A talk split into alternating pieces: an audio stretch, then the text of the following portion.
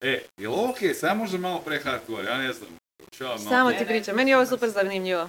tone downa, tako treba.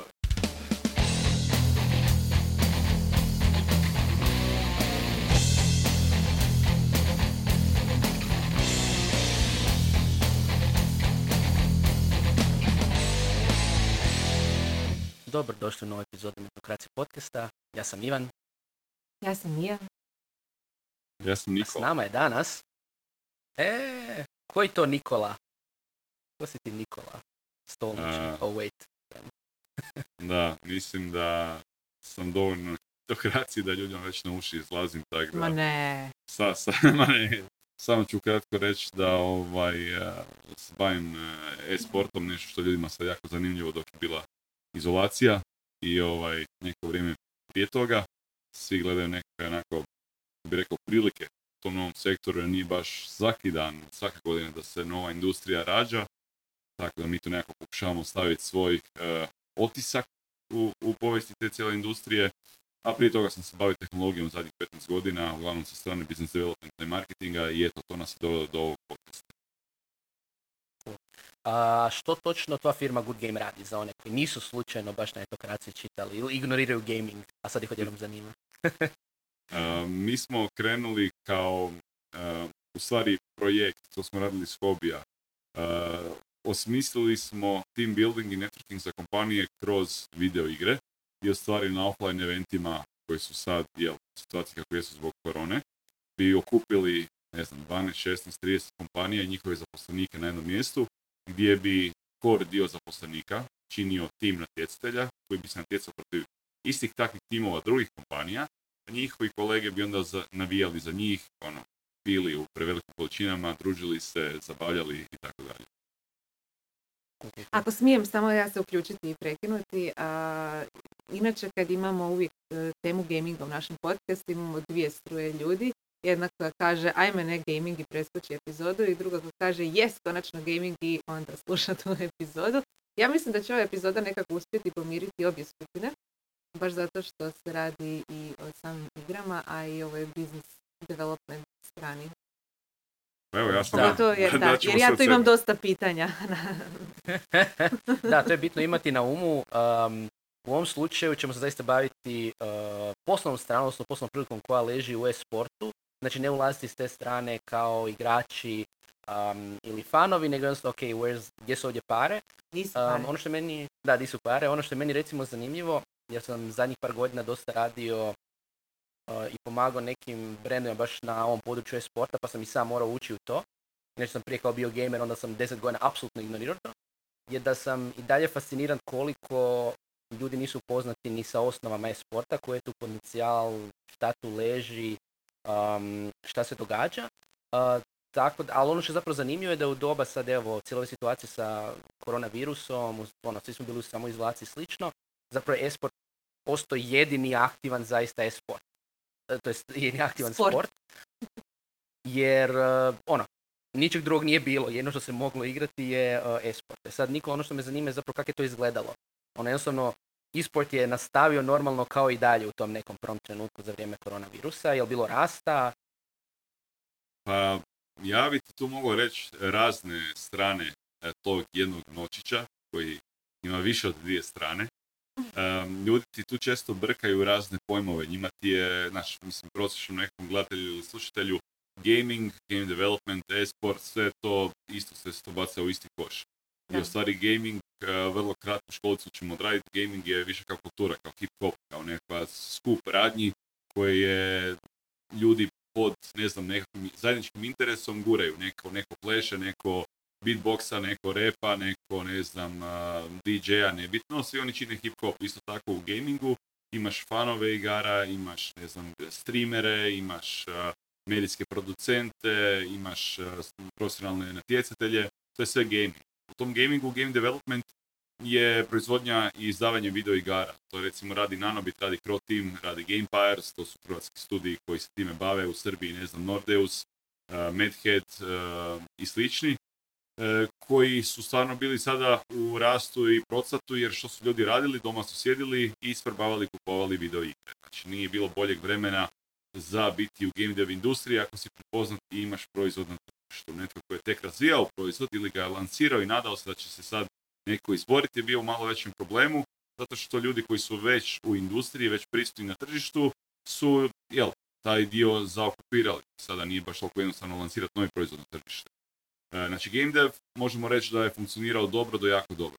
S druge strane, e-sport e, je natjecateljski aspekt unutar te kulture gaminga, aspekt koji se temelji e, i dalje većinski na offline turnirima, koji jesu najveći, najviše donose pažnje, najviše donose prihoda, koji nije u toliko sjajnoj poziciji, upravo iz, iz razloga što moraš imati dvoranu, recimo u našoj situaciji za nekakvih 1000 do 2000 ljudi, e, gdje najveće svjetske organizacije pune sportske dvorane između 15 i 35 tisuća ljudi.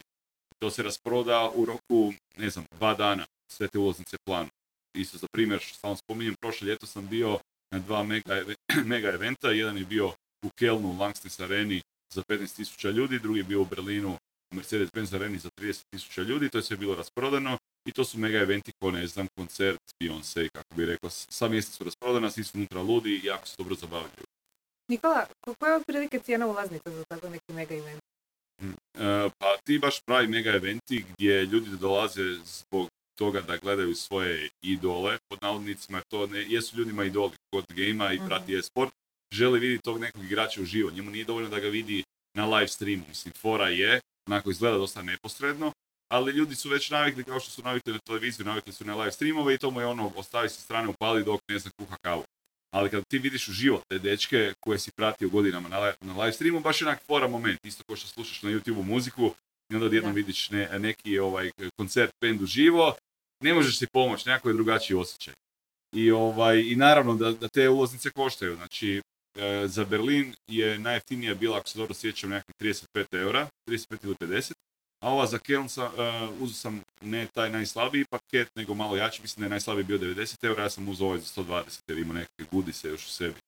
Uh, znaš, i onda kad se to pomnoži sa brojem ljudi koji tamo dolaze, sponzori koji još napucaju vrijednost te cijele priče, medijska prava i tako dalje, e, to je baš jako, jako dobar poslovni model. Pogotovo zato jer nema jako puno prilika gdje ti možeš doživjeti esport mega event. I to uglavnom rade organizacije tipa ESL, ili Blast Pro Series. Uh, ESL je bio recimo u Kelnu, Blast je bio u Berlinu. Um, I onda se potrudiš da dođeš na taj event, jer kako je nekom fora otići gledat, ne znam, Metaliku i njihov koncert u posljednjim godinama, tako je meni fora vidjeti taj event uh, uživo i onda ću si godišnji namjestiti da mogu otići 3 do 5 dana u Berlin, uh, ne znam, vidjeti se s nekim poznatim, ali većinu dana provoditi u toj dvorani sa istim manijacima koji su fanovi e-sporta i navijat, ne znam, družiti se, razmjenjivati iskustva i upoznati među ostalim druge kompanije koje se bave tim. Da. A što recimo se sad događa onda, znači neki od velikih međunarodnih turnira, tipa Fortnite World Cup, Dota International su otkazani. Što sad to znači ne samo za industriju, nego tipa i za timove koji igraju na tim turnirima? Da li se sponzorstvo dalje nastavljaju? Kako svi ti igrači, svi ti timovi koji inače jednostavno tvore tu industriju, dalje sad funkcioniraju u ovoj situaciji. Pa znaš kako ti to izgleda? To ti izgleda prilično slično kako izgleda i nama. Znači, mi smo morali sad pivotirati hardcore, jer uh, planirali smo za ovu godinu uh, deset evenata. Uh, znači, naš je cilj za ovu godinu bio deset evenata, za iduću godinu 20 na raznim lokacijama. Mi se govorimo o našim B2B esport turnirima. I tu su bili tu su, I to su lokacije širom svijeta, ne tipa samo Hrvatska da, to sam htjela pitati. Da, ne, jedan, jedan event je bio planiran za Hrvatsku, za Zagreb, ovo ostalo sve bilo po statku svijeta, znači Izrael, Berlin, Keln, uh, dva eventa u Kini i tako dalje i tako dalje. No kako su se počele granice zatvarati, kako je krenuo taj prvi mjesec, pa drugi pogotovo, znači od treći mjesec već sve bilo gotovo, e, počele su se zatvarati prilike, granice, neki dogovori su se počeli odgađati, tako da cijela situacija je u stvari čekala što će biti sa tim zabranama kretanja, zabranima, zabranama okupljanja. Tako da smo i mi bili prisiljeni pivotirati u stvari online. To su sad neke novosti koje neću otkrivati na podcastu, to će čekati još par tjedana da se zglancamo. To će biti ekskluziva na etokraciji, naravno. A možda izađu među vremenu. mislim da mi Ivan to ne bi oprostio. Ovaj, ta, ni jedan ni drugi. Da, tako da ćemo morat e, to, kako se zove, e, definitivno porazgovarati o nekakvoj ekskluzivi. Ali da, treba će proći par tjedana dok mi to objavimo, taj naš pivot. Isuse, Nikola, mi smo iz budućnosti. Ivan, Jesi li to ti? Tako lijepo je u budućnosti. Lijepo je. Lijepo je u budućnosti. Obrijano, karantenska brada je nestala. Dobro, ja sam još nekak ide. A, za drage naše netokrate koji slušaju, a, znači ovo snimamo malo u budućnosti, zato što se jako puno toga izdogađalo, pa ćemo par puta tijekom podcasta imati update-ove. Najbitniji odmah na početku, a to je da sve ovo što je Nikola rekao oko toga da neće otkriti o projektu, sad će otkriti i to ekskluzivno. Tako da Nikola, šta spremate? E, pa znači, uhvatili smo se u koštac posljednjih mjesec dana od kada smo stvari snimali ove materijale koji su trebali ići van e, sa problematikom, to je nekoliko problema koje smo identificirali najviše putem LinkedIna, da ti budem iskren, onda i putem Facebooka e, za korporacije i firme koji su stvari naši targeti za naše e, B2B gaming evente, jel, to jest e-sport evente. Tako da, e, tri su nekakva glavna problema. Prvi je naravno um, dislociranost ureda i zaposlenika. Kako neke firme bilježe da im se samo 10% ili čak i manje ljudi vratilo u urede, um, izgubili su onaj osjećaj dodira sa brendom, osjećaj dodira sa poslodavcem, sa kolegama, nekakvog zajedništva, e, gdje oni stvarno, ok, i dalje izvršuju zadatke, no problem je nastao u tome da više nemaju osjećaj zajedništva. To je nekakav prvi, prvi problem. Taj problem se najčešće rješava uh, team buildingom, kvalitetnim, kvalitetnim internim komuniciranjem, kvalitetnim uh, brandingom i PR-om kompanije, internim i eksternim. No, kako su sada nastala malo drugačija vremena, dolazi do problema okupljanja 50, 100, 200, 500 ljudi na jednom, pod navodnicima, offline mjestu. A treći problem je ako se i- dogodi mogućnost za okupljanje toga, tog velikog većeg broja ljudi, dolazi do problema financiranja tako jednog projekta jer budžeti za klasični klasične team buildinge jesu vrlo izdašni. Oni utječu naravno na proračun cijele firme, no oni imaju svoj cilj i imaju svoj razlog zašto su toliki i zašto firme se odlučuju na te izdatke. E sada, kako je ovo novo vrijeme, ljudi pod jedan rade više od kuće, pod dva su izolirani, onako nisu više u nekom zajedništvu ovaj, pod kompanijskim e, logotipom. I po tri, e, kompanije su odlučile zamrznuti trošenja na ne core aktivnosti e, i tu naravno spadaju nekakve ti team, build, team buildingsi koji onda rješavaju čak ovaj prvi problem ovaj, koji je ta izoliranost. Tako da smo nekako se skoncentrirali na ta tri glavna išua i kako njih riješiti. Ovaj, I onda smo se domislili. Tako da smo ovaj, nekoliko muha probali jednim, eh, jednim udarcem ovaj, ubit. eh. I tako ti je nastao Good Game 2020, peta godišnjica. Sparks and everything. Dori, bace na sve strane. A, da, peta godišnjica Good Game gdje smo ovaj, imali svakakve drugačije originalne planove. No, kao i svi ostali, morali smo se prilagoditi eh, novom normalnom. Eh, stoga smo ti mi odlučili i najavili, ovim putem ekskluzivno isto objavljujemo, eh, Good Game Adria, tako da u stvari cijelu regiju okupljamo pod jednim krovom, gdje će svaka kompanija koja će se sa nama eh, družiti prvo online, a onda offline, eh, odabrati će pri registraciji za turnir i dobrotvornu udrugu pod čim će se bannerom natjecati. Znači, kompanija će se natjecati za sebe. Ali ako ta kompanija osvoji Good Game svjetsko prvenstvo, njihov čereti izbora će dobiti novce koji su prikupljeni tim putem. Tako da ove godine smo se odmaknuli od, od one ideje liftofa, jer to je možda za neka druga, onako, eh, neka drugačija, normalnija vremena. Eh, a sada ćemo ići što je pragmatičnije moguće, tako da u stvari kompanije se natječu ne samo za sebe, nego i za čeriti po svom izboru. To će isto tako komunikacija e, tih kompanija, sudionika, sponzora i cijelog tog eventa će biti isto tako duža. Tako da ćemo stvari u komunikaciju krenuti sada, natjecanje samo će biti u devetom mjesecu i to će biti u stvari dvotjedna liga gdje će se kompaniji natjecati ili od kuće ili ono što je naša preporuka iz uredskih prostorija protiv drugih kompanija, a njihovi kolege će moći navijati za njih. Kompanije isto tako dobivaju jako puno kontenta i kao što sam znaš, kontent je zlata vrijedan u ovim trenucima ovaj, i PR-a za svoje, za svoje kompanije, e, to jest kompanije dobivaju za sebe, jel? Mogućnost da se njihovi zaposlenici natječu za nešto dobro i za sami sebe i da imaju taj zajednički nekav drive i zajednički motiv ovaj, kroz tih kroz period od nekoliko tjedana i nekoliko tjedana komunikacije prije i nekoliko tjedana naravno onog hajpa poslije da se oko kupe, da se okupe oko tog jednog zajedničkog cilja.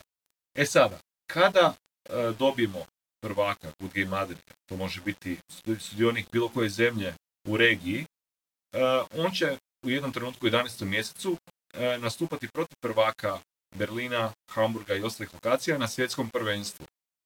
To će biti offline dio gdje možemo u kontroliranim uvjetima naše šampione ovaj, kako bi rekao, dobro provesti e, na jednoj još tajnoj lokaciji e, i da se oni zajedno podruže. Tako da ćemo imati kroz online i offline kroz puno dulji period uz puno pristupačniji oblik natjecanja za naše sudionike. Nice. Znaš što me najviše veseli ovome? Što? Ekskluziva. Kao i uvijek. Kao i uvijek. Kao i uvijek. Kao i uvijek. gdje, reci gdje se mogu slušatelji, odnosno njihove filmove prijaviti ako ih već interesira Good Game Adria? Pa mogu se doslovno javiti nama direktno, mogu se javiti meni na email nikola.good.game ili otići na web stranicu adria.good.game i tamo vidjeti one osnovne informacije. No naravno, ja sam uvijek otvoren za osobni kontakt, možemo popiti kavu, popričati malo, ovaj, lijepo je upoznat ove ljude. Tako, eto. A sad se vraćamo u naš normalan podcast. Taj naš pivot. Isto takav pivot su doživljavale i druge esport kompanije gdje tebi stvarno najzanimljivije je okupiti nekoliko tisuća ljudi na offline lokaciji da, da doživiš tu energiju. Online nije ista priča, nije isti osjećaj, to moraju svi biti svjesni isto kao što nije isto gledati koncert uh, preko YouTube-a doma uh, ili u nekoj dvorani, tako je, tako je i ovo. No, ono što je dobro u toj cijeloj priči je što je e-sport industrija stvari um, jako vezana uz online produkciju, tako da je nama to puno jednostavnije napraviti nego nekim standardnim industrijama, možda event industrije tipa klubska scena, koncerti i slično, gdje stvarno, ja mislim, 95% efekta je od tog offline Ovdje bih rekao da je efekt offline a ne znam, nekakvih 50-60%, jako je snažan, ali da se dosta toga prenijeti prenjet, uh, online. Tako da su najveće svjetske organizacije u stvari uh, cancelirale, Ivane, kao što si rekao, većinu tih svojih glavnih natjecanja. ESL je glavna, glavna mega organizacija koja radi te velike evente. Oni su otkazali sva natjecanja, osim Rio de Janeiro, a i o tome se priča, ono, lila, kao to su si ostavili, ali vidit ćemo što će biti sa time, da li će se u stvari odbiti, da li će se dogoditi. E, sa druge strane, e, Dota... Kad je trebao biti Rio? E, Rio je trebao biti sad, samo sekundu, u stvari, to, to ćemo provjeriti kasnije, ne znam točno, mislim da je šesti mjesec, ali, ali nemojte mi uzeti za riječ. Ivan ovdje, ubacit ću se na trenutak. Ovaj događaj o kojem Nikola govori je zapravo u studenom. Ćao! S druge strane, Dota International, gdje sam ja htio ići ove godine, jer je napokon u Europi, je isto otkazan, to je svake godine 7. i 8. mjesec. Esport turnir sa daleko najvećim nagradnim fondom. Znači to je jedan turnir gdje je prošle godine nagradni fond bio 35 milijuna dolara. Uh, 34 i nešto sitno, uh, gdje ove godine to se planiralo da bude, ne znam, 40 i tako dalje. To svake godine raste. Ne znam točno kako i zašto, zato što broj aktivnih igrača dok polako opada, ali svake godine taj uh, nagradni fond veći iz nekog razloga. Oni imaju jako dobar crowdfunding moment tog nagradnog fonda. Tako da fanovi se okupe i podrže tu cijelu, tu cijelu scenu, što je vrlo specifično za Dotu i vrlo specifično za e-sport u Doti, e, jer drugdje se to ne događa. E, ali to isto donosi svoje probleme gdje onda se umjetno stvori nekakav osjećaj vrijednosti e-sporta kroz nagradni fond koji je mega, koji je u stvari samo na jednom eventu. Sad tog jednog eventa više nema. Znači on se neće dogoditi ove godine. Tako da će biti prilični dip u, u, osjećaju vrijednosti nagradnih fondova e-sporta. I ono što se pitao, e, kako se sa time nose organizacije timovi? Pa teško. Zato što oni više sponzoru ne mogu ponuditi, ej, moj dres i tvoj logo će biti na International, gledat će ga 10 milijuna ljudi. Karikiram. ne postoji više šansa da će ti dečki moći ovdje doma tog nagradnog fonda, ne znam, 500 dolara milion eura, 10 milijuna I što onda radi ko alternativu? Ko alternativu se krpaju, znači smanjuju se troškovi, naravno da se režu troškovi na sve strane, jer e, i sponzorski paketi su objektivno manji, prodaje se manje ulaznica, uh, prodaje se manje merchandise jer ti kad si na eventu kupit ćeš majicu za, ne znam, 60 eura dres njihov, jer želiš kada si bio na jednom njihovom meču na idući doći sa dresom, jer si ih vidio, podržao, pobjedili su, na hajpan si nenormalno ko životinja i sad ćeš kupiti taj dres da se možeš identificirati sa timom uh, i da drugi vide kako si ti sa njima. Tako sam si ja cijelu glavu farbu u Astralis boje kad sam bio u Berlinu. Um, to se neće vjerojatno dogoditi na online, na online natjecanju. Ima fotke, mu ti Ovaj, vjer, vjerojatno se neće dogoditi na, na online natjecanju. Tako da su ti svi neki izvori prihoda ili smanjeni ili su stali. I sada timovi naravno što rade? Traže online natjecanja. E, što ti brendovi rade? Traže online natjecanja. Tako da to olakšava tu tranziciju u online koja je volumenom e, količine novca koja se vrti, možemo to tako reći, manja. I onda svi E, većinom su pripravni da jednostavno izdrže ovu godinu i onda 2021. Mhm. Da, da krenu sa, opet sa nekim rastom. No, s druge strane, e, za 2021. se revitaliziraju e, planovi koji su možda bili u nekom manjem obujmu da krenu praktički duplo. Opet ću dati primjer te Dota Internationala, gdje Valve, koji je vlasnik Dota i tog natjecanja, su rekli da oni, makar su odgodili Dotu za iduću godinu, to jest International, otvorili su e, taj fond za nagrade kao da se događa ove godine i neće ga prekidati do idućeg Internationala. Tako da, sukladno tome možemo očekivati da će ljudi htjeti e, neko nakaradno povećati taj nagradni fond, da će on možda biti 100 milijuna dolara za jedan turnir. Pa će opet biti mega hype oko tog cijelog e-sporta, mega hype oko cijele te industrije i da će opet ljudi gledati pa šta je sad, kako sad to odjednom? Pa nije baš odjednom, to ljudi su dvije godine trpili i čekali ono u nekoj jami, pokrivali se lišćem i spavali zimski san da bi dočekali to nešto jedno koje onda eksplodira i onda dovede opet milijone sponzora, novih fanova i tako dalje. I evo nas opet, iz budućnosti, back to the future.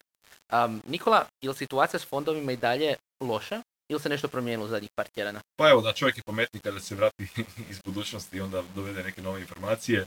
Situacija stvarno je ovaj malo bolja nego, nego što smo anticipirali da bi mogla biti, tako da nam se pojavio jedan onako mega, mega trenutak za naše regionalno područje, ali čak i za svjetsko tržište e-sporta, a to je projekt pod nazivom OGA Dota Pit eh, pod vodstvom eh, Ivana Marušića, koji taj projekt već nekoliko godina uspješno vodi iz Splita. On se bio, vodi, on se bio organizirao i u Spaladium areni i nekim offline lokacijama, no sada kada su u potpunosti prešli na offline, stvari imaju rekordne brojke gledanosti e, tog svog natjecanja u Doti. Nije odmoglo što se Dota 2 International za ovu godinu odgodio, odgodio za 2021.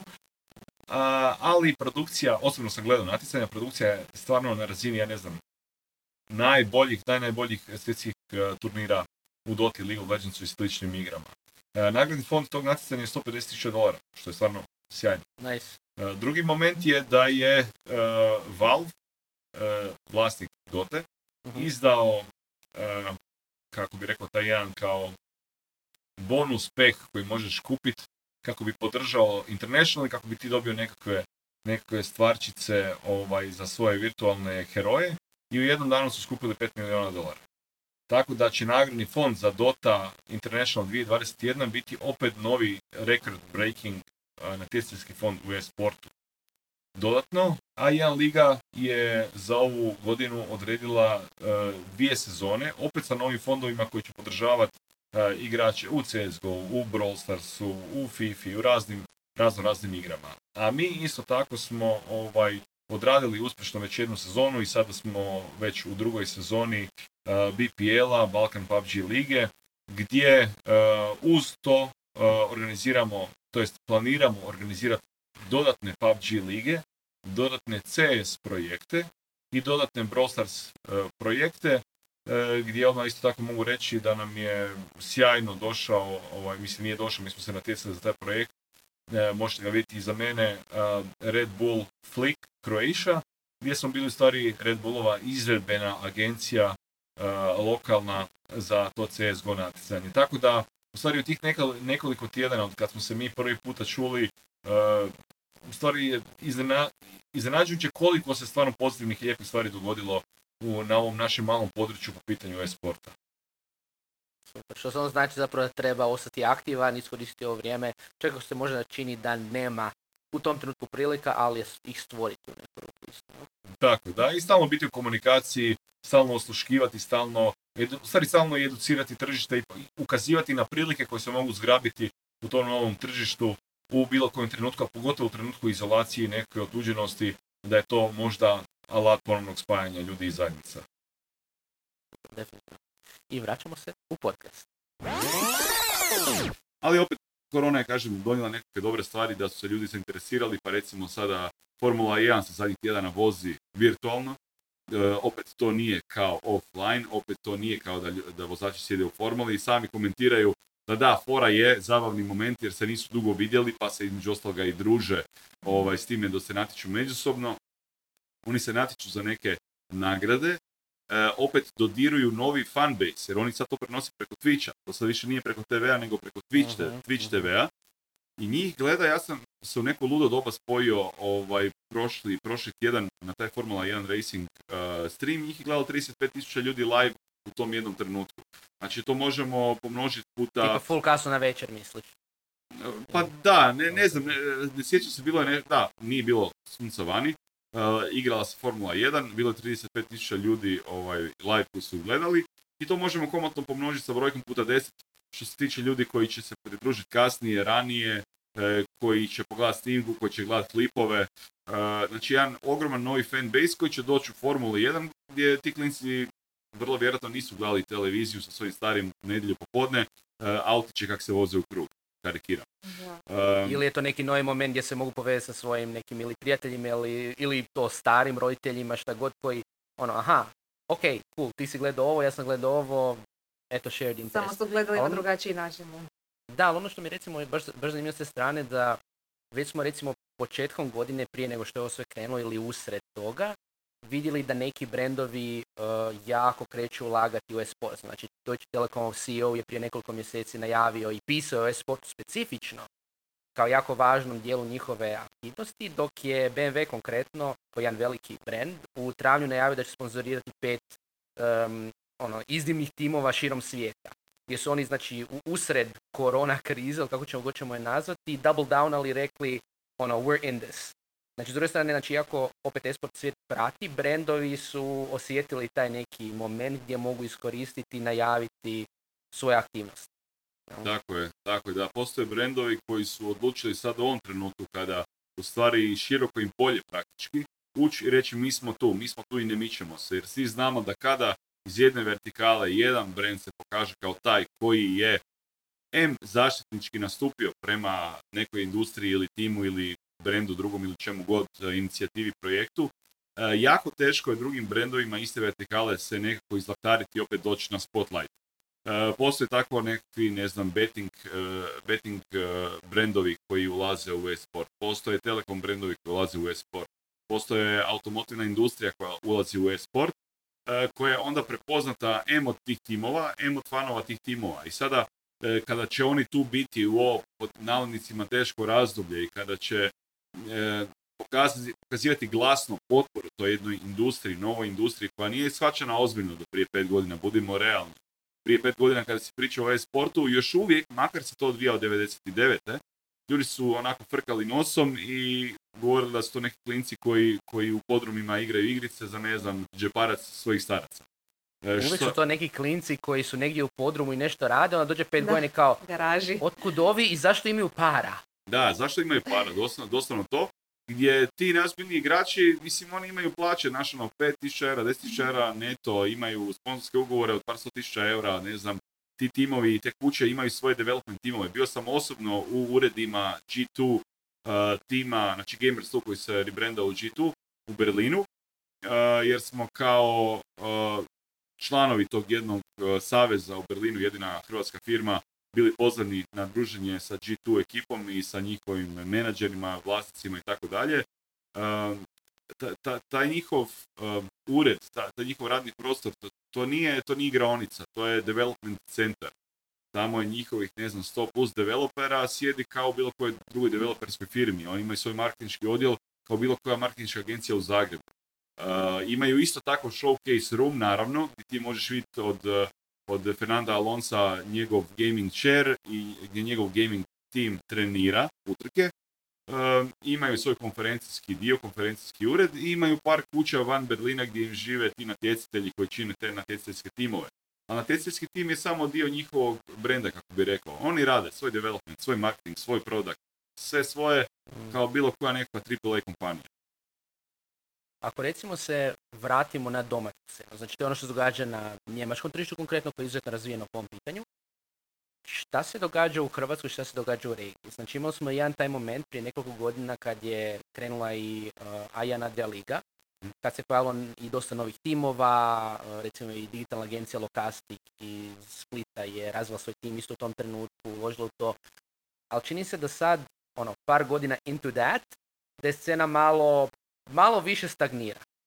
Znači, vidjeli smo nešto brendova da se igralo da uloži, znači opet to što smo rekli, telekomi, koji su ono logičan fit, uh, u nekom trenutku, nešto, ono, sve se to nekako malo aktiviralo, a od toga nula bodova. Što se tiče ove neke sadašnje situacije, posebno tijekom samoizolacije, nisam mislio da će bio nijedan brand koji iskoristio taj moment gaminga, osim što su neki malo nešto komunicirali, ali to je sve bilo ko za ono family moment. Znači, joj, djeca vam igraju igrice, ajde, kupite im novi Switch, kupite im novu playku. Ain't that cute? Mm. Um, a čini se da nitko zaista nije iskoristio moment da, da, da, da, da preskoči druge brendove, nego će se dogoditi to da opet za par godina, Mm. evo, sad je jednom to logično. Da, ako se mogu ja uključiti, imam osjećaj, možda ti Nikola bolje znaš jer si tu uključen, a, da se u, u cijelu ovu priču uključuju brendovi u kojima ima ljudi koji razumiju gaming. A, da je malo teže objasniti onima koji apsolutno su outsideri. Pa Da. možeš li možda reći kako evo, ide. Uh, pa da, svakog. Mislim, gle, s obzirom da je ta industrija nova na svjetskoj razini, nije ni svjetskim velikim igračima jednostavno dopret do nekakvih sponzora. Uh, u komunikaciji sam bio sa, sa timovima koji imaju fantastične rezultate i onda nam se žali i pitaju da li bi mogli doći odraditi nekakav business development ovaj, kao sat, predavanje što god, jer vide s koliko firmi mi surađujemo aktivno. Ovaj, baš ono, cash money suradnje, ovaj, gdje oni ne mogu jedan euro sponzorstva nabaviti kroz godinu dana svojih natjecanja. Što nije dobro za nikoga. Znači, za apsolutno nikoga. E, s jedne strane, ti timovi su nekada satkani od ljudi koji vole e-sport, video igre, natjecanja, jako su dobri u tome, ne razumiju dio marketinga, social business development. Znači, što je apsolutno krucijalan moment te cijele priče ako neko želi da to bude održivo. E, Jer tu još uvijek ne postoji moment gdje si ti jako dobar pa si ti neki Luka Modrić, pa će tebe starci tu gurat, ne znam, 15 godina, pa će te preuzeti neki menadžer, pa će te onda on graditi još, ne znam, 2-3 godine, pa će te neko prepoznat, pa ćeš ti zarađivati, ne znam, ko e, sto normalnih ljudi u svom životu. Ovdje ti moraš biti drivan isključivo sam od sebe i od svoje nekakve mikrozajednice. Moraš imati sreće da ta mikrozajednica nije toksična, znači da te oni stvarno vode u pravom smjeru. Moraš sam sebe financirati, moraš sam sebe gurat, a, mora, moraš imati nekakvu suludu vjeru da će to u jednom trenutku sve profunkcionirati, pogotovo ako si iz Balkana i ako si jako dobar u nekoj igri. I onda ako se to sve poklopi i imaš onako trunak sreće, onda postaneš Luka Perković Perks, onda postaneš Niko Kovač u CS-u To sam baš reći, nemamo Luku Modrića, ali imamo Niku Kovača. Da, imamo Niko, dobro, da, BiH ima Niko Kovača, mi imamo ovaj, Perksa. A, tako da, znaš, e, dosta, dosta je teško e, uspjeti kao talent u e-sportu ako nisi povezan, e, kao vjerojatno i svugdje drugdje, ali ovdje je još teže jer nisi ni prepoznat. E, Znaš, ono, kao nogometaš ti imaš tih kampova, imaš, ne znam, mogućnost treninga, pa ljudima je u interesu da te prepoznaju i uhvate dok si mlad, pa da te prodaju negdje drugdje. Znaš, ovdje više manje se ti moraš nekako izlaktariti i pokazati da znaš i da želiš biti dio toga da bi uspio. S druge strane, ovo što si rekao, doma, domaća scena, da, apsolutno je bio uzlet scene prije jedno tri godine, sada je to sve negdje stalo. Meni je, sad, moram jako pažljivo birati riječi, da se razumijemo, uh, jer produkcijski effort uh, domaćih timova koji rade uh, natjecanja i proizvode po pitanju e-sporta je na razini i ljudi se stvarno trude, daju sve od sebe. Problem dolazi kod suporta od strane e, velikih igrača. Jer meni je apsolutno suludo da se sa godinama nagradni fondovi smanjuju. U smislu, pod navodnicima, mi smo tu napravili nešto, mi smo sad prepoznati, sad možemo smanjiti gas. Sad možemo reći, dovoljno je ovo što smo napravili, ajmo na tome glajdat fino idućih par godina, zato što smo jedini, zato što ljudi nemaju izbora, zato što mi ovo što radimo, e, radimo na način koji radimo, nemamo konkurenciju praktički. E, ljudi nemaju izbora, mogu ili ne moraju, nama i tak sve jedno. Mi smo si to dodali uz naš brand, taj pojam e-sport.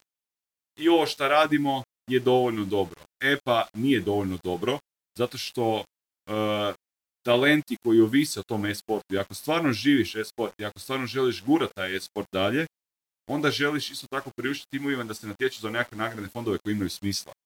Želiš priuštiti e, iskustvo koje ima smisla, da njegovi starci mogu doći na nekakav događaj i ponositi se njime zato što je on nešto osvojio. Ili samo zato što sudjeluje i došao u nekakvo polufinale ili finale nekakvog natjecanja koje ima smisla, koje je cijenjeno, koje gledaju stotine ili tisuće ljudi raditi nešto pro forme, aj bolje nemoj raditi. Jer praktički, kako bi rekao, nije da štetiš, ali, ali ništa ne guraš na Uh, naša neka misija u cijeloj toj priči, uh, tu ću se ima dotaknuti ovog trenutka korone. Znači, za vrijeme, za vrijeme izolacije mi smo instant krenuli pričat uh, jako velikim igračima. Rekao bi igraču, ali ono, htio bi ostati, bi rekao, ne, ne, da, ne mogu identificirati e, slušatelji ko bi to mogao biti. Uh, krenuli smo odmah pričat pa polu mega natjecanje. Znači da to bude impactful, da se vidi. Govorimo o nagradnim fondovima 50.000 eura. Znači, nagradni fondovi u regiji su 2, 3, 5, 6, a ono, jadi bjeda realno. Ako se ja natječem profesionalno u e-sportu, ja neću se natjecati u regiji. Znači, mene to ne zanima. Šta će meni da osvojim da se tu krvim dva mjeseca i onda svojim 500 eura. Hvala lijepa. To, to ću zaraditi negdje na benzinskoj ono za, za tjedan i pol dana ako idem prat, prat aute, prat ovaj e, staklo. E, znači, e, mi smo pričali takve natjecanja od 50.000 eura koja su bila smislena i koja imaju svoju medijsku vrijednost u tom istom iznosu. E, pričali smo neke druge društvene momente vezane za e-sport, no i u jednom i u drugom, znači ovo prvo je nekako više komercijalno vrijedno, ovo drugo je više vrijedno sa nekim goodwillom i pozitivnim e, brand imidžom te kompanije koja bi podržala tako nešto. Jedno i drugo je bilo kao prvo dugo su trajali ti momenti pičeva, tu govorimo o mjesecima, jer to se nastavilo na nešto što se pičalo u 11. 12. mjeseca. Ajmo to transformirati u ovo nešto drugo jer se pokazala nova prilika. I sada ljudi nemaju kontakta, i sada su ljudi doma, a sada su ljudi zatrpani negativnim vijestima, ajmo im ponuditi nešto novo, nešto moderno, nešto zanimljivo, e, moment da se poveže upravo to sa svojom djecom, upravo to da, da mogu um, se, se naticati u nečem novom i jednostavno im se skrene pažnja u, u, u, smjer koji nije korona, koji nije zaraza, koji nije bolesti, koji nije smrti, koji, koji je nešto pozitivno, pogotovo jer moraju biti doma zaključeni, nemaju sad moment onaj da mogu ići van igrati košarku, što god. Uh, za to je bilo potrebno iznimno puno vremena da se odrade pićevi kako treba. Kao drugo, bilo je potrebno iznimno puno edukacije sa naše strane. I danas, nakon desetaka sastanaka na tu temu, mi i dalje moramo pisati glosari pojmove što što znači i zašto je bitan svaki taj element iz tog projekta i zašto branimo svaku tu stavku. S treće strane, brendovi su u strahu da će biti doživljeni kao negativni ako za vrijeme krize oni ponude nešto fun, engaging i, i, i nešto onako lagano. Jer kao nisu u tom strašnom uh, we're in this together momentu borbenom, rovovskom, nego, nego su happy go lucky, ajmo se ekipa probati malo zabaviti, ono svi zajedno da postanemo mentalno zdravi. Ovaj, tako da je tu jako puno nekakvih izazova kod standardnih brendova koji su dosta kruti, gdje s, s druge strane nama to nije problem raditi. mislim, ja čim sam otvorio firmu, čim sam se krenuo tim baviti, sam popisao taj jedan rovski put gdje ćemo mi biti kao prvo edukatori tržišta, a kao drugo izvođači projekata na koje ćemo biti ponosni, gdje ćemo se svakim učiti da onaj idući bude još bolji ovaj, i da svi dobe ono što su potpisali, znači da, da se nikog pod navodnicima ne zezne. Jer um, ako zezneš jednog partnera ili sponzora u bilo kojem poslu, pogotovo nečem krhkom kao što je e-sport, zaboravi na bilo kakav suport idućih godina ili projekata i zaboravi da će taj neko podržavati druge aktere u tom e-sportu, a tebi u interesu da cijela industrija raste. Da, to je onaj, to je onaj doslovno moment kada recimo um, neka, ne znam, agencija zezne klijenta ili tipu digitalu ili nečemu i onda jednostavno taj klijent zaključi, a sve to, svi ste vi isti. A doslovno to, da, znaš, bilo je momenata, mislim isto opet neću imenovati, ali bilo je momenata gdje su određene persone a, radile štetu cijelom tržištu jer su obećavali brda i doline, overhypaju cijelu stvar, prodaju cijelu stvar na nekakve nenormalne e, iznose, ne znam, viewershipa, a, impresija, medijskih partnerstava, mogućnosti, izlaska na svjetsko tržište i tako dalje. Uzmu lovu, ništa toga ne dogodi i, i kaj sad? Sad mi moramo pričati s tim istim brendom, da isti brend kaže, aha čekaj, vi ste i one, sad malo, one igrice, jel? To ste, joj, Da, radio, da, da, radio da, sam da, ja to, ja da. daj nemoj, aj si jaši, pusti me na miru. Ono, Opro, opro- da, da, oprosti mi, ja sam da se komentirao prije, cijela, je- svi sad gameri u publici su uh, rekli, aha, Nikola znamo na koga mi. Dobro, Ne za nas ne gamere, ja bi se vratila na ovaj projekt Nikola što si spominjao, da su brendovi zabrinuti da, da će se shvatiti, nega- da će imati negativnu percepciju ako su neozbiljni. Pa je li na tom tragu nastao ovaj streamathon koji je spojio tu neozbiljnu stranu, dakle, gejmanja, a opet je bilo za neku dobru svrhu, znači za Petrovu bolnicu, odnosno povratak Kalčića. Znaš šta, ne, ne- nekoliko, tu, nekoliko je tu faktora interesa. Prvi je da nam je fakat bilo dosta svega. Znači, dosta nam je bilo izolacije, e, čekanja, e, hoće se ko odlučiti, neće se ko odlučiti, hoćemo ovo raditi, hoćemo ono raditi, hoćemo imati podršku, nećemo imati podršku.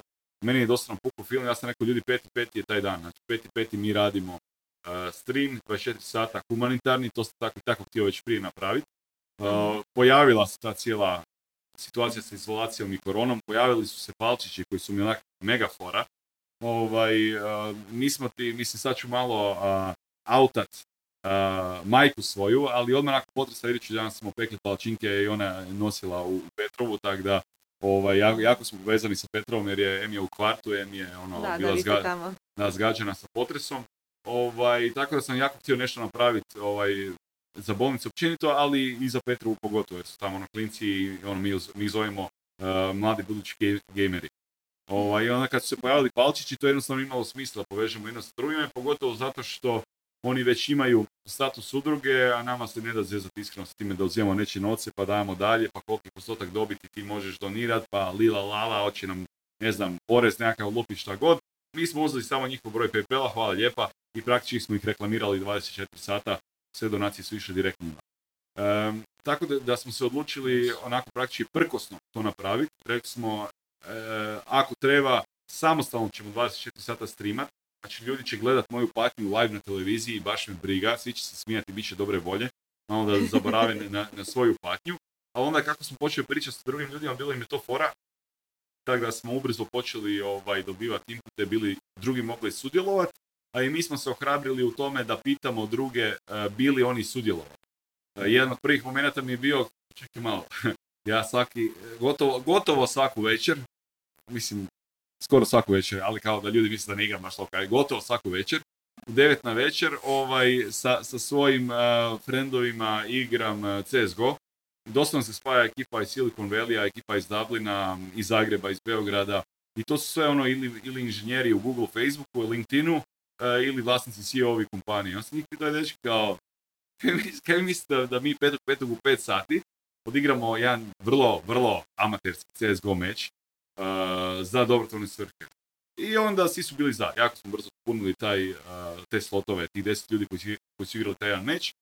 I onda nam je bio fora moment da, se, da sami sebi damo izazov, da kroz 24 sata na svaki sat mijenjamo kontent. Znači onda smo odlučili naći e, d- 20, to jest sve zajedno bilo 35 ljudi, jer bilo ih je 10 u CSGO meču, neki su još igrali u paru, da svaki sat mijenjamo kontent, jer je to izazov produkcijski. E, neki su dolazili u naš studio, neki su streamali od doma, neki su streamali u Hrvatskoj, neki su streamali van Hrvatske. E, da to sve spojimo na taj jedan neprekinuti stream, da on ima gledljivu kvalitetu, to nije nikada TV razina produkcije, jer niti imamo te novce, niti tehnologiju, ali možemo napraviti jako, jako dobru stvar, puno bolju od toga što se inače radi recimo u korporacijama hrvatskim kad pokušavaju streamat.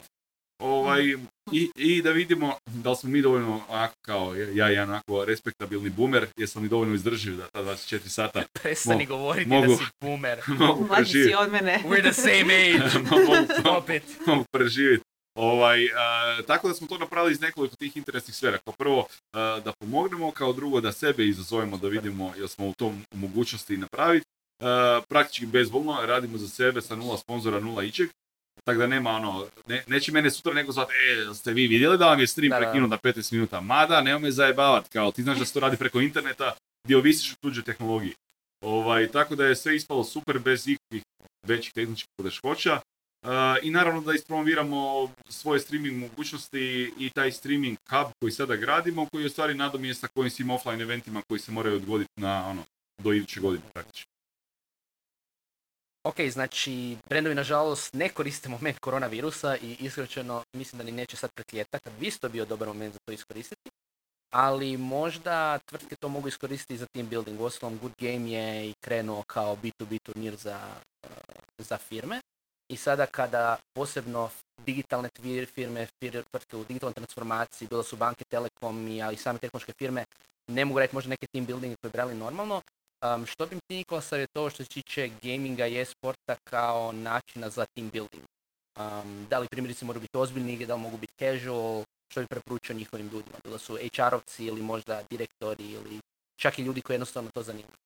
Pa, znači, trend je stvarno takav da će kompanije morati birati što će raditi sa svojim team buildingsima i stvari povezivanjem ljudi unutar kompanije da im ostanu. Tu sad više ne radimo toliko na employer brandingu nego na employer retentionu, ovaj, to jest employee retentionu. E, zato što i najveće svjetske e, teh kompanije kao što su Google, Facebook, LinkedIn, Amazon su dobile upute baš mislim da je bilo prošli tjedan da do kraja godine radi work from home. Znači do kraja godine se nitko ne vraća u urede ako baš ne treba i kažu da će maksimalno u jednom trenutku iz ureda raditi 30% ljudi. Tu se onda gubi onaj moment dodire između zaposlenicima, takozvani water cooler talk, uh, zezanje međusobno ručkovi i izmjena iskustava koje vas povezuje međusobno pod tim jednim brendom gdje želiš ostati zato kad ti tu radi friend, zato kad ti je tu dobra atmosfera, dobro se osjećaš, nemaš onaj grč u svako jutro kad ideš na posao, ali ako ga imaš, dobro si kompenziran sa drugim stvarima. tako da taj ogromni moment se u stvari gubi, jer što onda ostaje? Ostaje to da smo svi od doma nekakvi, ne znam, ispunjavatelji Excelica ili ono, pucatelji koda ili telefonski razgovaratelji ako se radi o salesu. Tako da nije, nije to više onaj soft lijepi moment da gradimo nešto skupa, nego tu smo eto tako jer moramo i, i, i čućemo se isto tako ako moramo većinom putem Slacka ili, ili ne znam Skype od čega god. Um, imali smo, uh, vjerovali ne, jako puno upita upravo za to što, što da radimo, što, kako, kako krenuti, kako povezati ljude unutar kompanije, taj nekakav zajednički duh, zajednički nekakav cilj, da se druže, da se zezaju, da pričaju međusobno, da izmjenjuju iskustva, da im nije između ostalog bed pitati nekog nešto. Jako puno ljudi se boji komunicirati svoje iskustva ili probleme ili strahove ili kad ne iđu nekakav problem, pa pokušavaju, pofelaju, pokušavaju, pofelaju, umjesto da, pitaju možda nekog, e, nekog sa senioritetom i riješi taj problem onako dosta u jednoj minuti. E, na, na takva pitanja smo imali razne odgovore, ovisno naravno o vrsti kompanije. Ovo Ivane što si rekao nekako na prvu, što igrat zajedno, ako se organizira nekav team building ovaj, unutar nekakve igre, e, ovisi sve o veličini kompanije, o veličini timova naravno i o prirodi te iste kompanije timova. E, ja, zašto su FPS naslovi najpopularniji, e, to jest pucanje, nazovimo to tako, oni uvijek kažu e, pucanje, mi hoćemo pucat, jedni kažu mi hoćemo pucat, drugi kažu joj šta se tu puca. Ovaj, e, to je jedno od najzanimljivijih stvari zato što ti jesi kao u akcijskom filmu. I taj ekstra komični efekt da ti svom menadžeru skineš headshot, znači tome se možete smijati idućih tjedan dana. I onako, to, to vas To je ekvivalent paintballu, ha?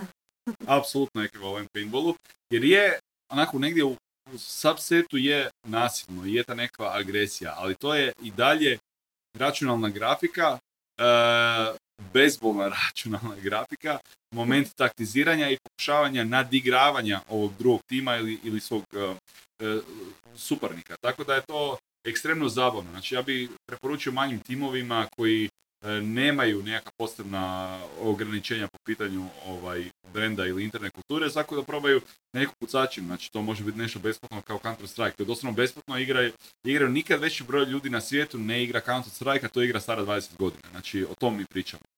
S druge strane, ono što je meni jako zanimljivo što sam predložio par puta, nitko to još nije uzeo kao da će napraviti, možda zato što se i plaća, je Minecraft.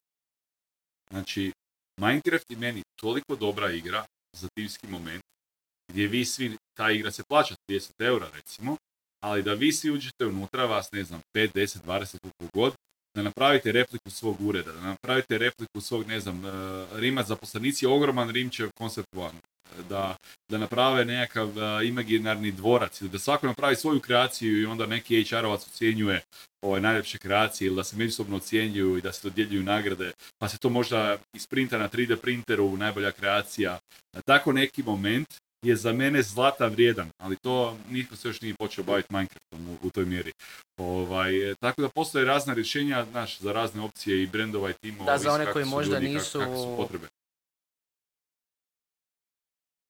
Za one čisto koji nisu možda upoznati sa Minecraftom, to je dosta onak legičasta igra, gdje zapravo dos- doslovno možete graditi, kao što kaže Nikola, svoje stvačice i slično. Da, to je doslovno se u virtualnom svijetu. Da, odlično. A isto tako sad dolazi izazov gdje nas ljudi pitaju, mi doslovno imamo predbilježbe za, za idući good game. Ljudi se nadaju da će biti offline event. E, ja se ne nadam toliko, ne vjerujem da će biti offline event, e, zbog svih tih ograničenja i potencijalnih opasnosti. Kako bi rekao, veća, više bi se hladio na nastavak online evenata, jer koliko god, kako god da će biti ograničenja. Znači mi moramo negdje strpati 100,5 ljudi do dva u neki prostor dva dana. Hoće to biti ograničenje na 100 ljudi, na 500, na 1000, nama je sve to relativno premalo da bi bilo ovaj, ok za naše potrebe. Ako se nekim magičnim slučajem dogodi u idućih mjesec dana, da nestanu svi tragovi zaraze, da, nestanu, da nestanu sva ograničenja, mi ćemo biti presretni, napravit ćemo mega event, napravit ćemo gaming orgije na jednom mjestu, da bude svega svima, da se svi mega zabavljaju, da nikad ne zaborave taj event, toliko ćemo ga dobro napraviti.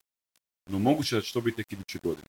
Za ovu godinu mi za sada planiramo online natjecanje e, gdje ćemo sukobiti e, kompanije Hrvatske i regije, e, gdje će njihovi zaposlenici pratiti rezultate kroz dulji period tih svojih natjecateljskih timova, kako bi imali upravo taj moment zajedničke teme, moment e, zajedničkog nastupa, e, branjenja i ponosa na svoje korporativne boje, e, čisto kako bi ih povezali međusobno. Jer ono što je Ivan rekao, jer neće biti momenata ove godine za team building. Nećete moći uzeti pet buseva i otići negdje na Plitvička jezera, biti tamo tri dana, uživati u roštiljima, pivi, ne znam, i nekakvim eh, HR vježbama.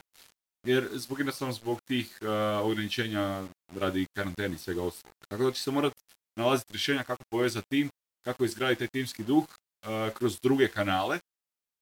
A mislim, je naše, pa je malo onako lupanje o, svoje bubnjeve, kako bi rekli amerikanci, ali mislim da je Good stvarno izvrstan moment za sudjelovanje e, kako bi povezali svoj tim i kako bi istaknuli svoju kompaniju pre- prema drugima. Jer mi ćemo sad e, galamiti na sve strane o, o, o firmama koje nas podržavaju i o firmama koje sudjeluju o Good Gameu. Ja želim isto tako da ljudi vide tko podržava u situaciji kada nije sjajno svima i da potencijalni zaposlenici, studenti, učenici imaju te kompanije na umu kada dolazi trenutak kada biraju svojih budućih zaposlenika.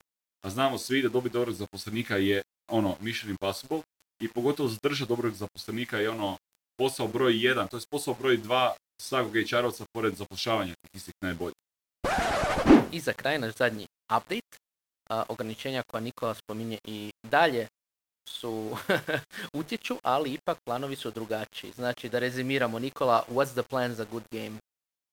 E, Znači, mi smo ove godine odlučili cijelu regiju okupiti pod e, jednim natjecateljskim projektom, gdje će se stvarno najbolji talenti e, naših korporativnih i poslovnih sfera naći e, pod zajedničkom kapom natjecateljskom. Oni će imati priliku prvo online dokazati svoje umjeće i nadmudriti svoje protivnike, a onda ako su dovoljno dobri doći na, na offline prvenstvo gdje će biti samo šampioni pojedinih natjecanja koji će se onda sukobiti u jednom studijskom environmentu offline. I to nam daje mogućnost da u stvari poberemo najbolje od jednog i drugog, gdje smo između ostalog kroz naš streamatron, ako se sjećaš, 24 strani 24-satni humanitarni stream, dokazali jačinu online i veličinu te publike i glad za takvim sadržajem. Tako da, evo, neko smo ovaj, uspjeli izbalansirati potrebe i mogućnosti. Ajde, super. Evo, nadam se da neće biti još nekih breaking newseva sada prek vikenda do izlaska ovog podcasta. I za kraj ostatak podcasta. Ako se to. smijem uključiti, uh, htjela sam da na kraju sumiramo sve ove neke savjete koje bi imao za one koji žele ući u e-sport industriju, bilo kao sponzori, bilo da žele organizirati turnir, ali očito da je jedini savjet javiti se Nikoli. ali imam drugo pitanje. Ne, ne, ima, ima, ima jako dobrih ljudi u regiji i u Hrvatskoj koji se time bave, tako da ono, jako, jako dobrih. Uh, htjela sam pitati će, znači sad nas neko sluša, zainteresiran je za ovo. Uh, što bi savjetovao kako da proda tu priču interno? Pogotovo ako je ta osoba koja je ovo zanima i htjela, htjela bi ili organizirati uh, možda team building ili možda nekako se aktivnije uključiti u industriju i svoju tvrtku uključiti u to. Kako da to interno proda, uvjetno rečeno, odnosno koje argumente da ima, pogotovo ako je okružena timom koji ne razumije baš uh, vrijednost svega ovoga o čemu smo sad danas pričali.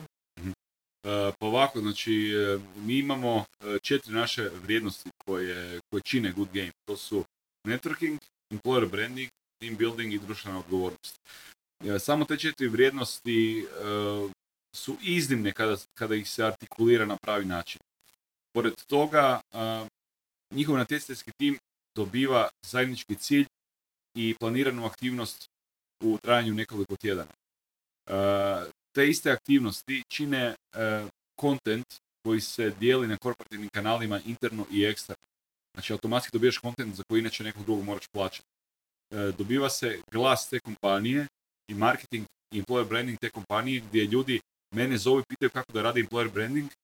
Pa evo, vrlo jednostavno, sudjeluj na nečemu na što ćeš biti ponosan, što ćeš stvarno iskreno dijeliti prema van, a ne zato što se čuo da bi to možda bilo dobro negdje napraviti nekakvu akciju pa kao nek se čuje, napravit ćemo jednu kampanju, nego budi stvarno ponosan na nešto, budi kao, ne znam, Infinum, budi kao Nanobit koji dođu na event, plješću vlasnici kompanija za svoje zaposlenike, ti zaposlenici Glasno. se, da, glasno, ti zaposlenici se osjećaju nikad bolje, jer nikada nitko u njihovim životima nije pljesku zato što oni igraju video igre. A pogotovo ne vlasnik kompanije kojeg oni tako i tako žele svaki dan na neki način impresionirati.